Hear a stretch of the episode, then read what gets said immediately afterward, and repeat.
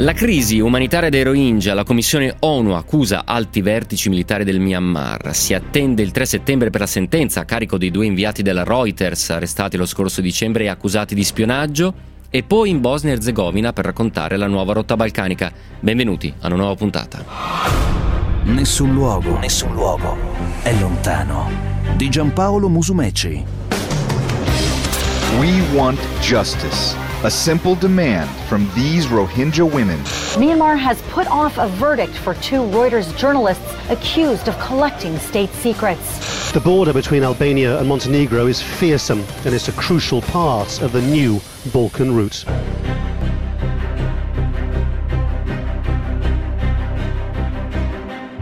Buona serata ascoltatrici e ascoltatori, ben ritrovati, questo è Nessun Luogo è lontano, i saluti arrivano anche dalla squadra di Nessun Luogo, Antonio Talia, Marina Di Piazza, Lidia Cordella e Andrea Roccabella che è in regia. Le coordinate per intervenire nel programma, che vuol dire porre domande o commentare i temi che tratteremo, ormai li conoscete ma ve li ripeto, gli sms i whatsapp al 349 238 6666. Siamo su Facebook, cercateci, nessun luogo lontano trattino radio 24, lì c'è anche la diretta eh, video e poi Twitter potete cinguettare all'account nessun luogo 24, ovvero il mio personale che è Jumpaz.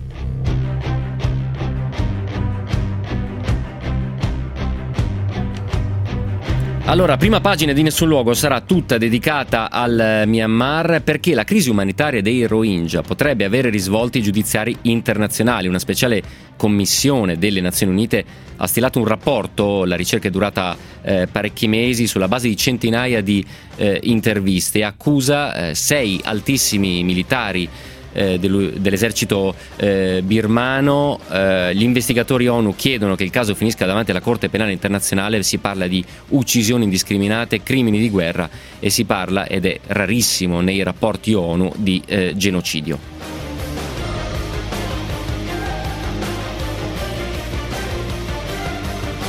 Allora, come promesso, partiamo dal Myanmar. Myanmar generals should be prosecuted for genocidal intent against Rohingya. For Wa Lone and Chor So U, this was supposed to be the day they walked free. Myanmar denies most of these claims. However, they have acknowledged the massacre the two reporters were investigating.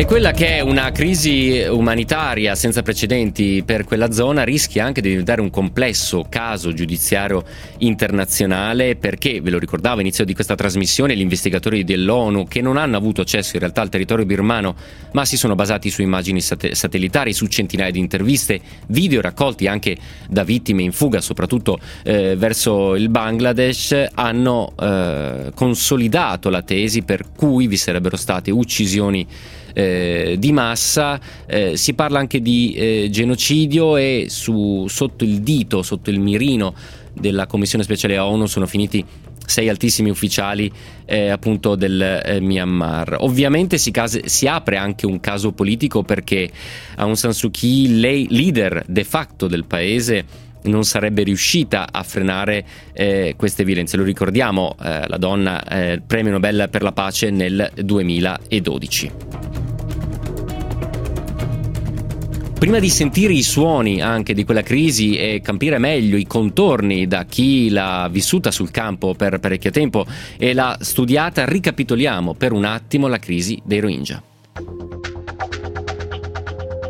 È passato un anno da quando circa 700.000 Rohingya sono stati costretti a lasciare le loro case e a cercare rifugio nei campi profughi del vicino Bangladesh.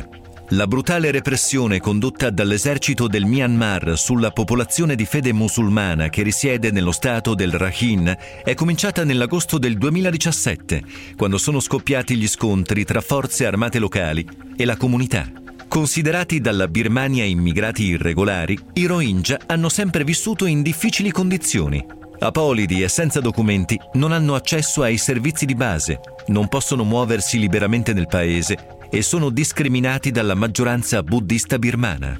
Fin dagli anni 70 la popolazione musulmana è vittima di repressioni e violenze.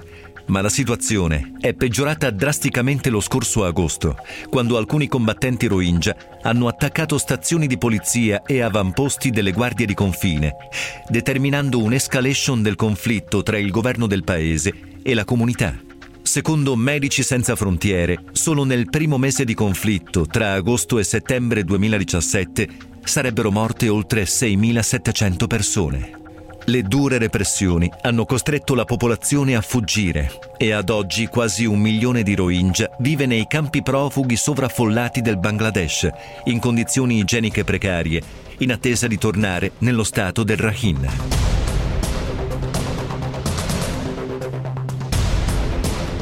Questa è la drammatica fotografia eh, di quello che è accaduto e sta eh, accadendo tra eh, Myanmar e Bangladesh. Con noi c'è Sara Perria, giornalista freelance, ha vissuto a lungo in Birmania, ha raccontato la crisi dei Rohingya per il Financial Times, il Foglio e l'Independent. Sara, buonasera, benvenuta a Nessun Luogo Lontano. Buonasera. Allora, la prima domanda, Sara, eh, ti stupisce che la eh, Commissione ONU abbia eh, tirato fuori conclusioni piuttosto dure, no? Perché mette nel mirino cinque alti ufficiali più di, l'equivalente del capo di Stato Maggiore dell'esercito eh, birmano. Ti stupisce l'esito di questa inchiesta o era qualcosa che anche col tuo lavoro sul campo in qualche modo avevi già eh, raccolto e ipotizzato? Dalla Commissione, ehm, quindi questa si chiama Fact Finding Mission, sul Myanmar mi aspettavo qualcosa eh, di forte perché comunque si tratta di una commissione indipendente che può quindi portar, portare il discorso un po' più in là eh, delle Nazioni eh, Unite anche sì. Eh, a livello ufficiale.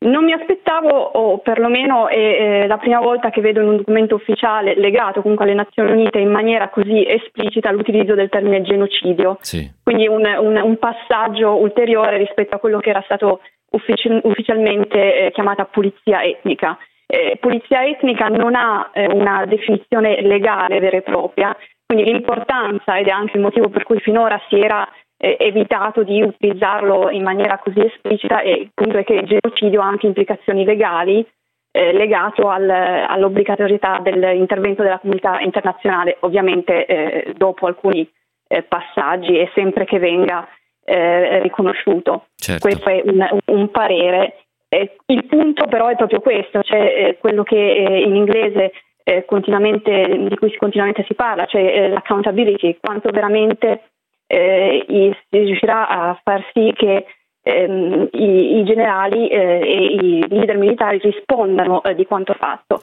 Questo si parla di genocidio, si chiede che vengano riferiti alla Corte internazionale però in realtà eh, il Myanmar non ha, la Corte internazionale non ha giurisdizione sul Myanmar, che non ha aderito allo Statuto di Roma, si potrebbe far leva sul fatto che siano eh, crimini eh, anche, che riguardano anche il Bangladesh, sì. che invece eh, è sotto questa giurisdizione, però in realtà quello che conta è il voto del Consiglio di sicurezza delle Nazioni Unite e il Myanmar può contare sulla Cina e possibilmente, probabilmente anche sulla Russia. Ricordiamo che Cina e Russia hanno bloccato nel 2014 eh, questo tipo di azione nei confronti della Siria, mentre mm, è riuscito a portarlo avanti in altre occasioni. Sì. Eh, vedo molto difficile la possibilità di portare avanti questa azione.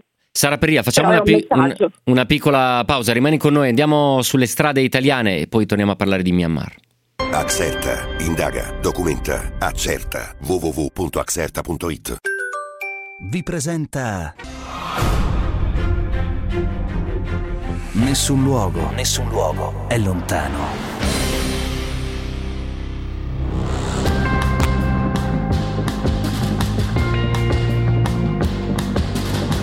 Ben ritrovati gentili ascoltatrici e gentili ascoltatori, prima pagina di Nessun Luogo è Lontano dedicata alla crisi dei Rohingya perché due avvenimenti di cronaca eh, ci fanno riaccendere i riflettori su questa crisi, 700.000 profughi rifugiati in eh, Bangladesh, una commissione indipendente però legata all'ONU eh, punta il dito su alti vertici militari birmani, si apre anche il caso politico perché evidentemente eh, la leader Aung San Suu Kyi eh, già premio Nobel nel 2012, leader de facto del paese per un, una storia politica piuttosto complessa da riassumere qui in pochi secondi, comunque ha delle responsabilità politiche evidentemente e quindi di questo eh, ne dovrà rispondere dal punto di vista eh, politico. Siamo con Sara Perria, giornalista freelance eh, di Independent, Financial Times e Il Foglio fra gli altri, che ci sta raccontando meglio quelli che sono anche i contorni dal punto di vista giudiziario internazionale, il lavoro che è stato fatto da questa commissione e potenzialmente, evidentemente, lo state capendo, esplosivo a livello eh, internazionale.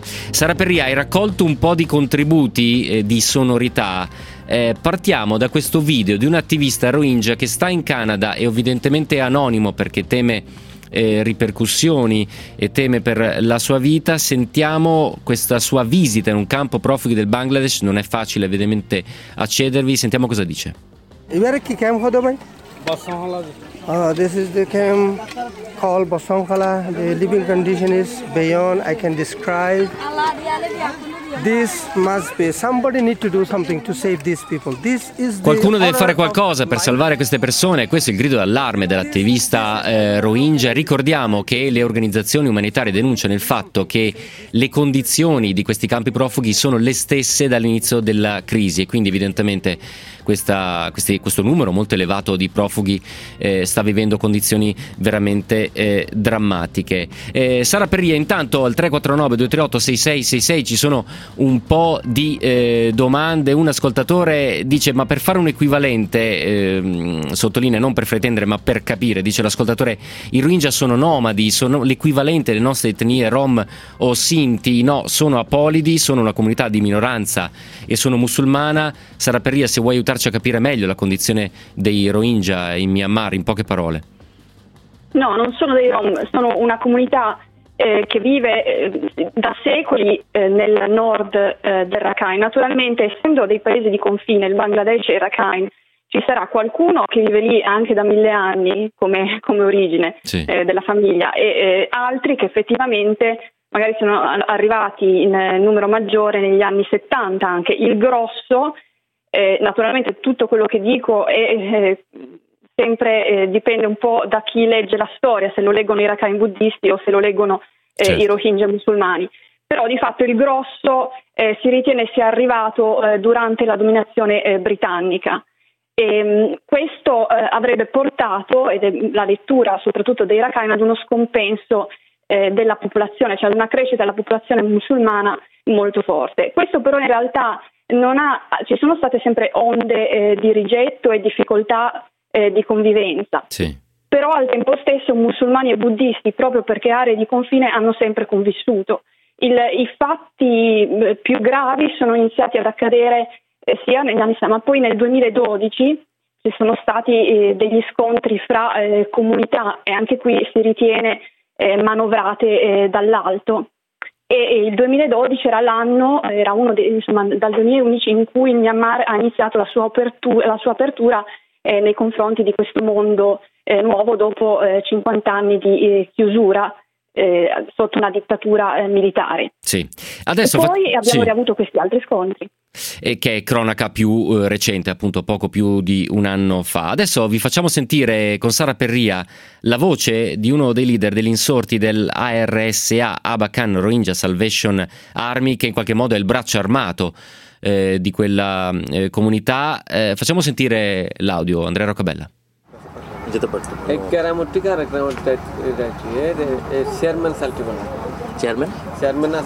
Raccontaci meglio, Sara Perria, questa intervista eh, dove, dove- dove l'ha realizzata e un po' quello, quello che ti ha raccontato questo combattente. Allora, questa, questa intervista è stata realizzata in Bangladesh, come si suol dire, località sconosciuta per, per proteggere la fonte. Sì. Ehm, è uno lì, non uno dei, dei leader più alti, però è uno dei ARS è organizzato attraverso ehm, una, una leadership eh, gerarchica, almeno per quanto ne sappiamo. Sì. E eh, lui eh, guidava un po' la sua comunità, eh, era un insegnante in una madrassa.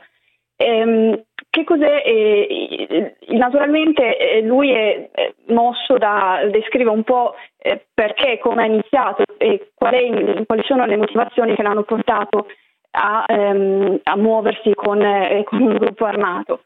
E eh, parla un po' della condizione dei Rohingya nel corso dei decenni, fin da quando era eh, ragazzino, delle sue difficoltà di movimento, del fatto che oltre alle tasse eh, si debba vivere pagando continuamente eh, tangenti, eh, una corruzione molto eh, presente eh, per, per i Rohingya, anche Sì. solamente per svolgere le attività quotidiane. E, e poi come sia scappato proprio ad agosto a seguito del, eh, a seguito degli scontri. Sì. Naturalmente Senti, il mm. ruolo di Arsa però è controverso, nel senso Mm. che eh, l'oppressione dei Rohingya è reale, chi siano esattamente i membri di Arsa, perlomeno i capi, è eh, argomento controverso. Sì.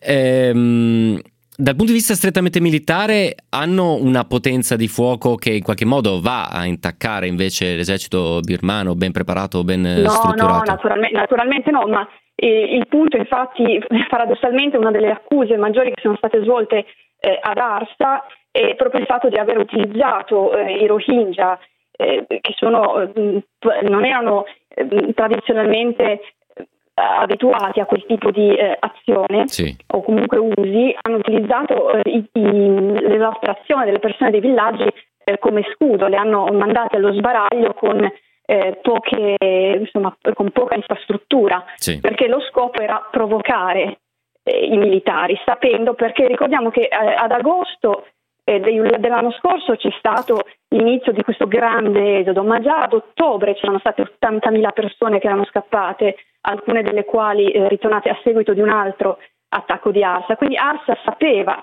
che provocando i militari avrebbe eh, dato vita a questo tipo di azione, perché l'interesse della comunità internazionale è una strategia. Certo, Eh, diciamo una strategia che ritroviamo anche in altre eh, parti del mondo, alzare eh, l'escalation eh, militare per poi passare, evidentemente sto semplificando assolutamente, eh, recitare ancora meglio il ruolo eh, delle vittime, evidentemente provocare, polarizzare anche l'opinione eh, pubblica. Invece Sara Perria, giornalista, freelance, eh, Financial Times, Il Foglio, Independent, fra le testate con le quali collabora, dal punto di vista invece eh, del Myanmar, la risposta politica rispetto a tutte queste denunce, l'ultima quella della Commissione ONU, la versione ufficiale del Myanmar qual è la- sulla crisi dei Rohingya?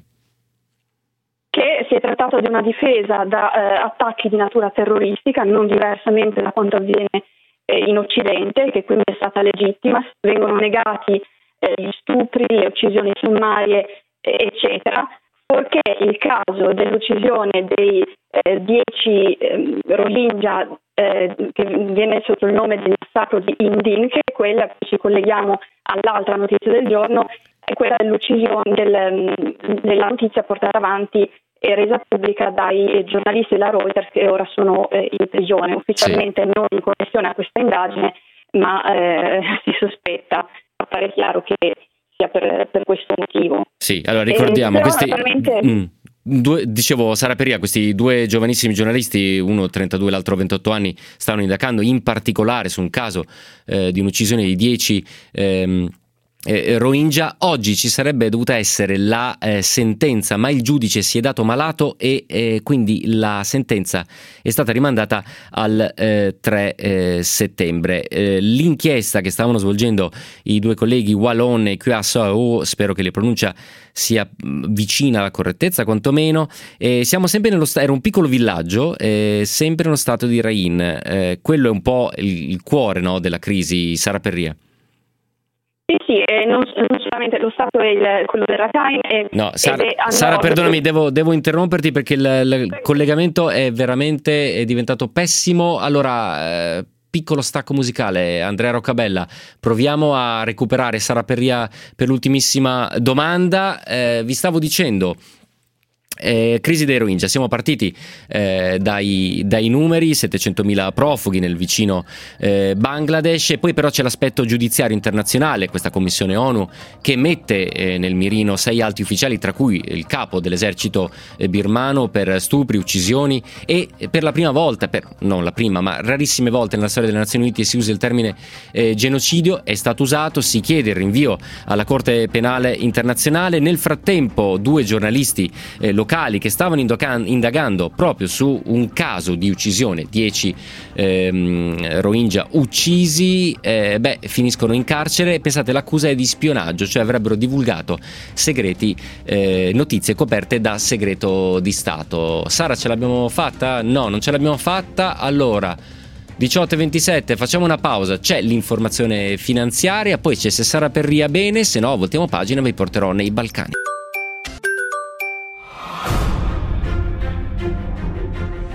Nessun luogo, nessun luogo è lontano.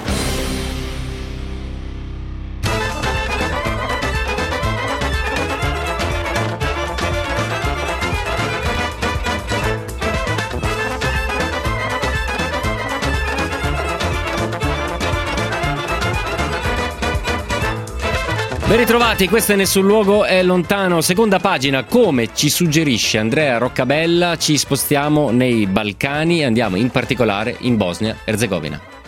Clearly, the numbers of refugees and migrants trying this new Balkan route aren't anything like the same as the old one. Velika Kladusha, a flashpoint on the now reopened Balkans route for migrants making their way to Europe. If you last one night here, what you will do? How you will feel?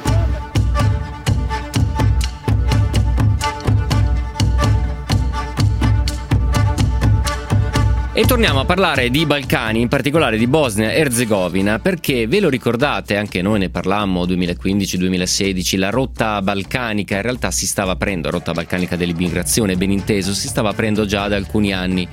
Io ricordo un mio primo viaggio, i miei primi reportage dalla Serbia, era il 2012, si parlava di 3.000, 4.000, 5.000 ingressi irregolari l'anno. Di lì a poi transitò un milione di persone attraverso quella rotta balcanica. Poi la politica dell'Ungheria, ma non solo, i muri e sostanzialmente quella rotta venne battezzata come rotta chiusa.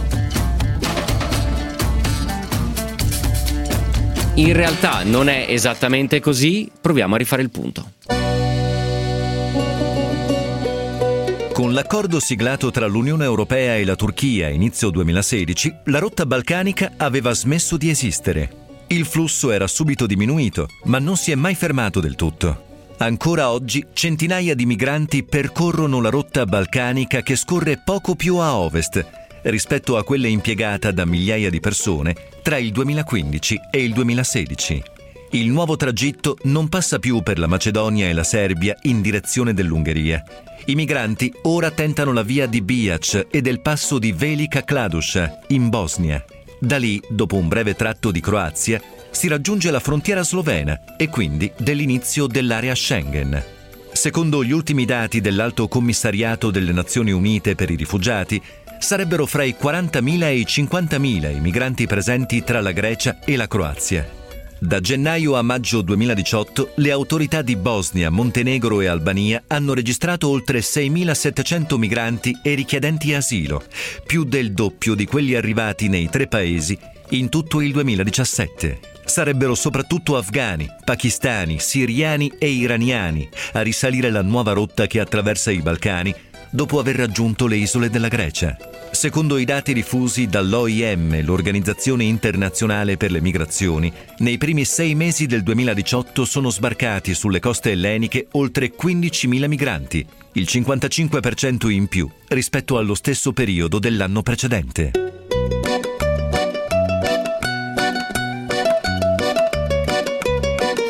Le rotte di immigrazione sono mutevoli, si pensava che anche la rotta marittima, quella tra Grecia e Turchia, lo ricordo in alcuni casi le isole greche distano poche centinaia di metri, per esempio Samos dista 800 metri dalla costa turca, nel migliore dei casi stiamo parlando di pochi chilometri, ebbene dopo l'accordo tra Unione Europea e Turchia, quell'accordo a miliardi di euro, il governo turco fondamentalmente bloccò, cercò di bloccare le partenze, ma sotto traccia qualcosa si muove. È notizia, per esempio, degli ultimi giorni, mentre tutti gli sguardi dei cronisti erano rivolti al caso Diciotti, dell'arrivo di 4-5 natanti, 4-5 yacht, barche a vela che portavano eh, migranti. Alcune decine sono sbarcate nel Salento, sono sbarcati a Crotone e il biglietto di viaggio, pensate, pagato ai trafficanti era almeno 5.000 dollari a testa. Questo per dire che il fenomeno è in continua eh, evoluzione, ma torniamo alla Bosnia-Herzegovina che sta diventando in qualche modo il cuore di quella nuova rotta eh, balcanica, ma lì MSF sta lanciando un allarme. Perché? Perché i migranti trovano rifugio in campi informali, in abitazioni occupate, però fra poco arriverà l'autunno e poi l'inverno e abbiamo già visto l'inverno balcanico quanto sa essere pesante l'allarme e la situazione ce la restituisce, restituisce scusate, Juan Mattias Gil, capo missione di MSF, Medici Senza Frontiere per Serbia e Bosnia-Herzegovina. Gil, buonasera, benvenuto in Nessun Luogo Lontano. Buonasera, grazie. Allora, l'allarme che avete lanciato eh, riguarda per fortuna numeri non altissimi a livello assoluto, stiamo parlando di circa 4.000 migranti sulle due località che abbiamo appena eh, menzionato. Quali sono i problemi che i migranti stanno affrontando in questo momento, Gilles? Ma il problema più importante e grave è l'alloggio, certamente. A Velika Graducia abitano in un campo aperto con tutte tende che si sono portate da altre parti, non hanno avuto distribuzione di tende, eh, eh, a Bihać abitano in un palazzo distrutto di 4-5 piani senza finestre e tetto che quando piove si converte in una grande piscina di nuoto. Eh, quindi queste persone sono lasciate così, adesso nell'estate come ben dicevate voi, eh, questa situazione si può passare, non sono tante, ma con l'esperienza dell'inverno nella rotta balcanica eh, abbiamo paura che fra un paio di mesi stiamo parlando un'altra cosa. Sì. Eh, Juan Mattias Gil, capo missione di MSF Serbia Bosnia-Herzegovina, quello che si è creato con la chiusura delle rotte sono poi dei eh, dei veri e propri colli di bottiglia, no? per cui di fronte a muro i migranti eh, si fermano, sto pensando anche al caso greco, all'isola di Lesbos, a Moria sono ormai quasi due anni, vi sono eh, migliaia di migranti bloccati. voi dal vostro punto di vista eh, come, come, vedete l'evoluzione di questa eh, rotta balcanica? Siete lì sul territorio, siete in prima linea a prestare soccorso? E come dite voi, queste persone continuano a cercare il modo di arrivare alla, alla Sunageng a richiedere asilo e protezione internazionale. Se chiudono una porta eh, provano a trovare un'altra aperta. Eh, ogni volta le, le, porte sono più pericolose. Noi stiamo parlando che loro attraversano le foreste nella Bosnia, eh, che sono un territorio molto ostile per tutte le persone, sì. più per le persone che non conoscono. Eh, quindi fa una, una, giornata molto pericolosa per non avere canali sicuri per richiedere protezione e asilo eh, nel suo paese, paese del transito e devono affrontare queste questo è pericolo e questo è pagamento ridicolo a, a, a trafficanti. Sì. Juan Mattias Gil di MSF, Medici Senza Frontiere, lavora tra Serbia e Bosnia e Herzegovina. Quanto riuscite a collaborare, Gil, col governo bosniaco? Quanto e cosa sta facendo per gestire questa situazione? Lo ricordo, i numeri non sono altissimi, ma in percentuale sono molto aumentati. Segnale che le rotte migratorie cambiano continuamente a seconda delle risposte eh, europee. Quanto il governo bosniaco si è dimostrato efficace nel eh, rispondere?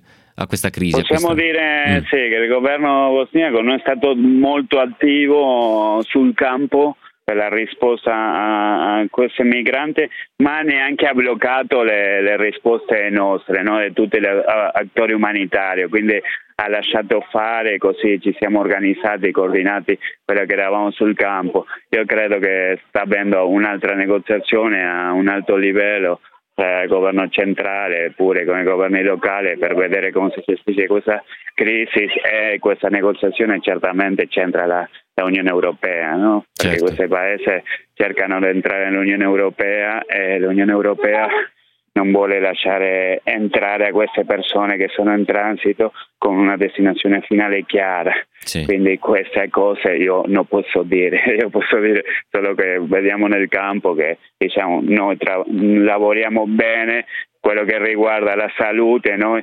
facciamo, mm, lavoriamo insieme con, con, il Ministero della Salute locale, con i suoi medici, i suoi infermiere e la collaborazione è ottima. Diciamo. Grazie mille Juan Mattias Gil, responsabile, mm, capo missione scusate, di Medici Senza Frontiere in Serbia e Bosnia e Herzegovina per essere stato con noi. Buona serata e buon lavoro Gil. Buona serata, grazie a voi.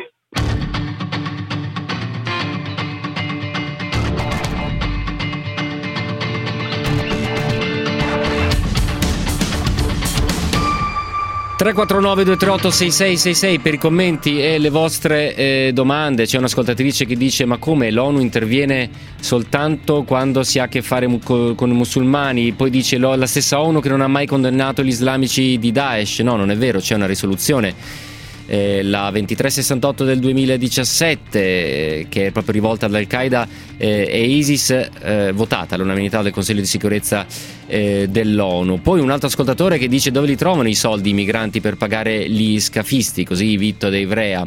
Eh, ognuno ha i suoi metodi, a volte ha raccolto soldi, a volte ha lavorato per mesi, per anni, a volte le famiglie si indebitano, a volte semplicemente eh, ha una condizione economica che glielo permette, altre volte, come nel caso per esempio della rotta balcanica adesso, ma lo sentirete dalla voce di un fotogiornalista, chi non aveva soldi e poteva passare 2015-2016 adesso si trova bloccato perché i prezzi si stanno alzando tantissimo. La voce che vi faccio sentire adesso è quella di Nikos Pilos, WordPress Photo, che è il più prestigioso riconoscimento per il fotogiornalismo eh, mondiale, il, è stato premiato per il suo lavoro che si intitolava Gris 2009-2014, la crisi dentro la eh, crisi. Nikos Pilos sottolinea una cosa molto importante sulla natura della nuova rotta balcanica dell'immigrazione, perché è vero che cambia la geografia, abbiamo detto che i migranti si spostano più a ovest rispetto a prima, quindi nuovi paesi vengono attraversati, ma ci sono anche altre differenze. Sentite qua.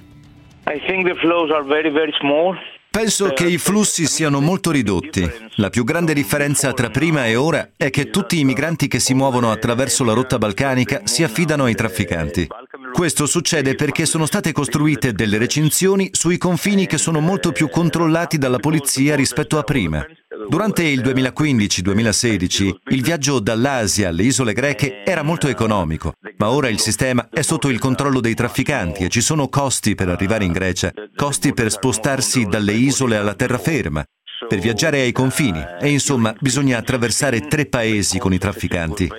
Questa rotta è controllata fondamentalmente dagli albanesi e con questo intendo le minoranze albanesi che fanno contrabbando.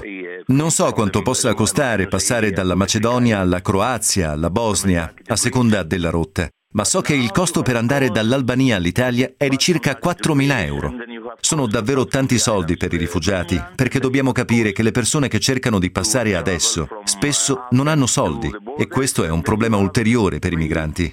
L'ultimo accordo tra Germania, Grecia e Spagna stabilisce che tutti i rifugiati che sono stati arrestati in Germania e sono entrati da questi due paesi vengono rimandati indietro. Penso che anche questo renda le rotte quasi impraticabili. E poi c'è la situazione in Serbia. Ci sono molti migranti che si trovano in Serbia, dove ci sono due campi vicino alla frontiera con la Croazia e l'altro a Belgrado. La maggior parte dei migranti in Serbia sono minorenni e le condizioni, specialmente durante l'inverno, sono molto proibitive. Il flusso di migranti in Ungheria è di massimo 5-10 persone al giorno e qualcosa come 15 persone al giorno al confine con la Croazia. Like 50 people per day at the Croatian borders. That, that's are the numbers now. Questa è l'analisi, la fotografia di Nikos Pilos, giornalista, fotogiornalista già a WordPress eh, che ci ha raccontato e ci ha ricordato che i numeri di quella nuova rotta balcanica sono sì esigui, quello che si è alzato però sono i prezzi applicati dai trafficanti e questo accade di frequente per chi insomma conosce e studia le logiche dell'immigrazione. Adesso andiamo sulle strade italiane, poi ultima pagina di Nessun luogo lontano. Nessun luogo, nessun luogo è lontano.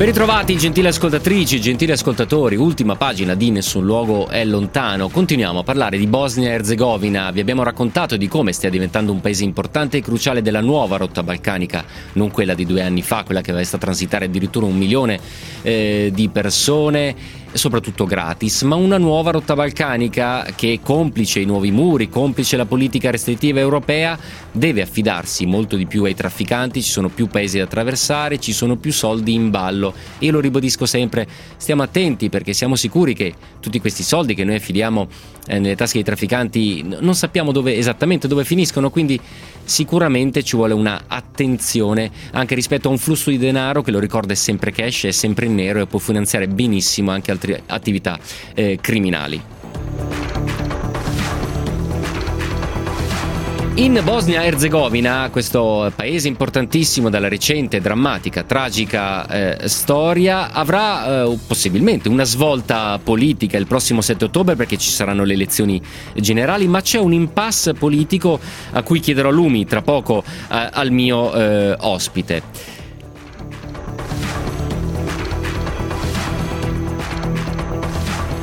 Che vado a presentare immediatamente Alfredo Sasso, osservatorio Balcani e Caucaso, ricercatore all'Università Autonoma di Barcellona in storia contemporanea, esperto appunto dei Balcani. Alfredo Sasso, buonasera, benvenuto qui a Nessun Luogo Lontano. Buonasera, grazie per l'invito.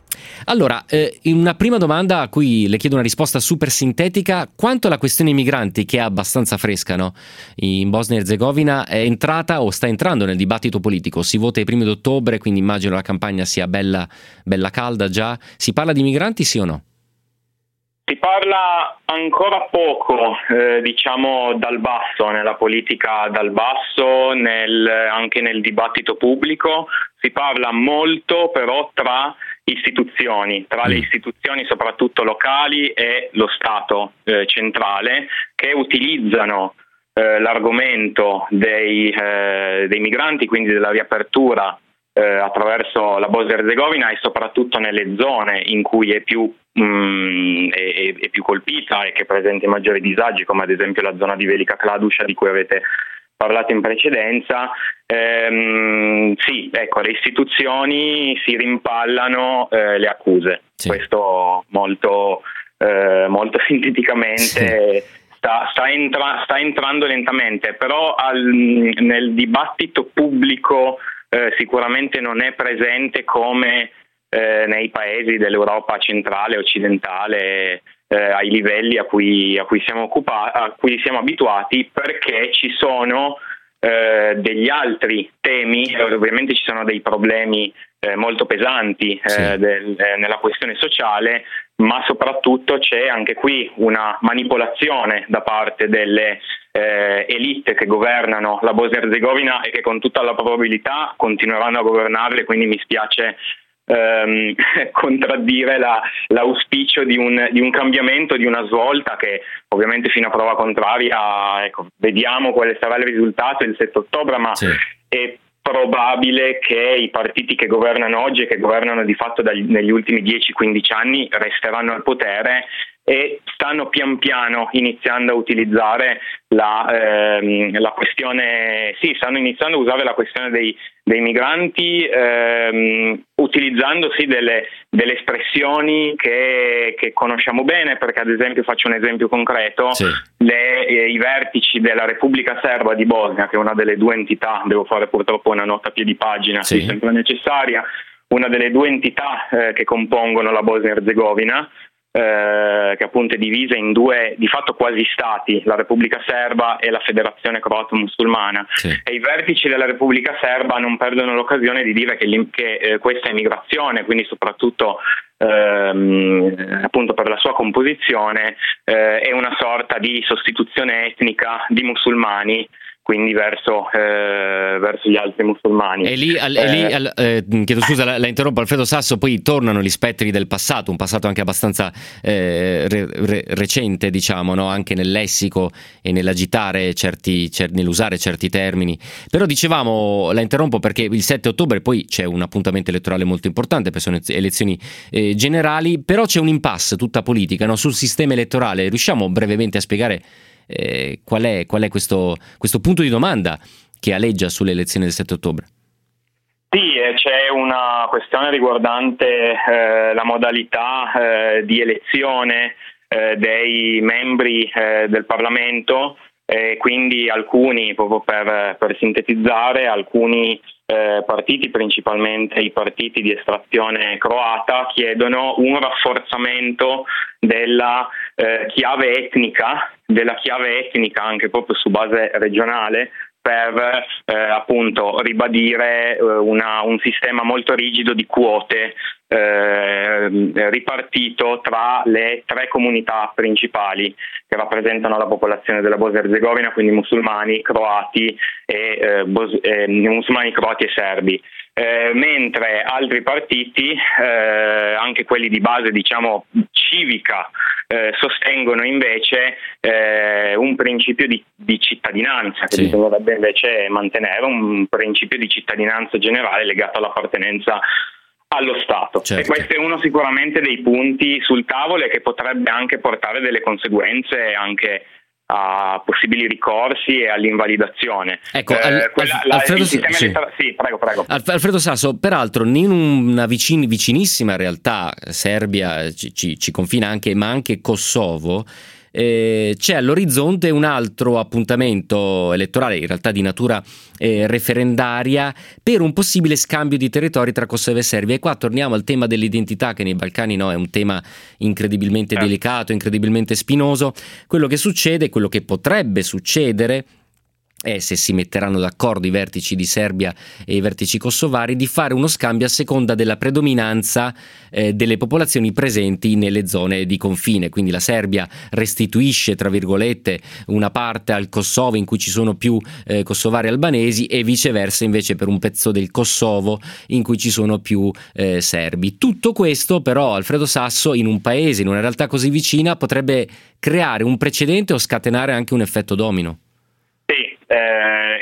Scambio di territorio, sì, una, una restituzione che però poggia su basi veramente molto molto labili, perché è diritto storico e diritto nazionale eh, non sempre, anzi quasi mai si, si combinano in una regione come quella dei Balcani. Certo. eh, e avrebbe soprattutto un effetto domino, appunto, aprirebbe il cosiddetto vaso di Pandora delle minoranze etniche che sono ancora presenti in tutta la regione, perché nonostante le guerre degli anni 90 che hanno avuto un effetto di pulizia etnica, ma è, è una regione che ancora non è omogenea, ci sono minoranze eh, ovunque e quindi questo potrebbe scatenare appetiti di alcune elite, elite politiche e infatti di nuovo le istituzioni della, di- il partito attualmente al potere in Repubblica Serba di Bosnia sta insistendo per ehm, eh, per l'indipendenza, per l'indipendenza che verrebbe rafforzata da questo principio di scambio di territorio. Quindi eh, sos- mh, insomma, questi, questi rappresentanti sostengono che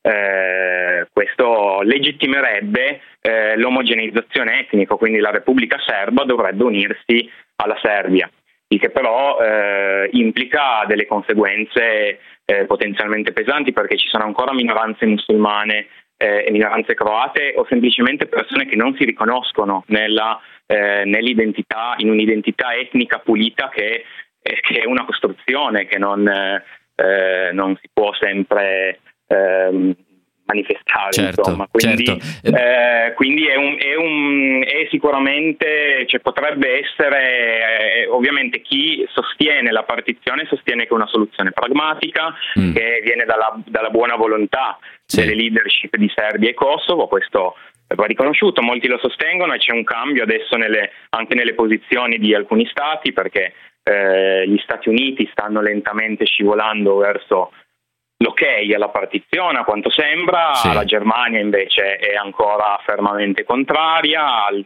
altri paesi europei sono, ehm, diciamo, sono in stand-by, Eh, resta però appunto eh, il, mm, eh, il nodo delle conseguenze per la regione e qui voglio eh, dire una cosa eh, In 30, brevissima. secondi, Sì. in 30 secondi perché siamo in chiusura, Alfredo Perché Sasso. pur- sì, che purtroppo eh, soprattutto queste- questa leadership della Repubblica Serba sta ehm, insistendo su una, su una politica anche molto aggressiva contro le libertà eh, dei giornalisti in questo periodo. E, ehm, C'è stato proprio un attacco a un giornalista, sì. proprio ieri sera Esatto. che quindi vogliamo eh, vogliamo citare in questa occasione perché eh, appunto il Presidente ha in un'occasione si è scagliato contro eh, proprio eh, ha, mh, eh, diretto delle accuse contro un giornalista e allo stesso tempo ha nominato tutti eh, i giornalisti che potrebbero essere nemici della patria eh,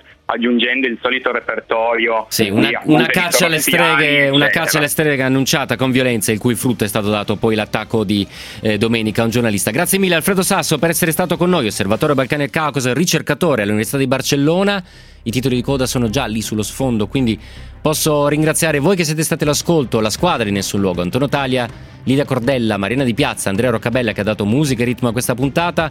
L'appuntamento è domani per le ore 18, intanto un saluto e una buona serata da Giampaolo Musumeci.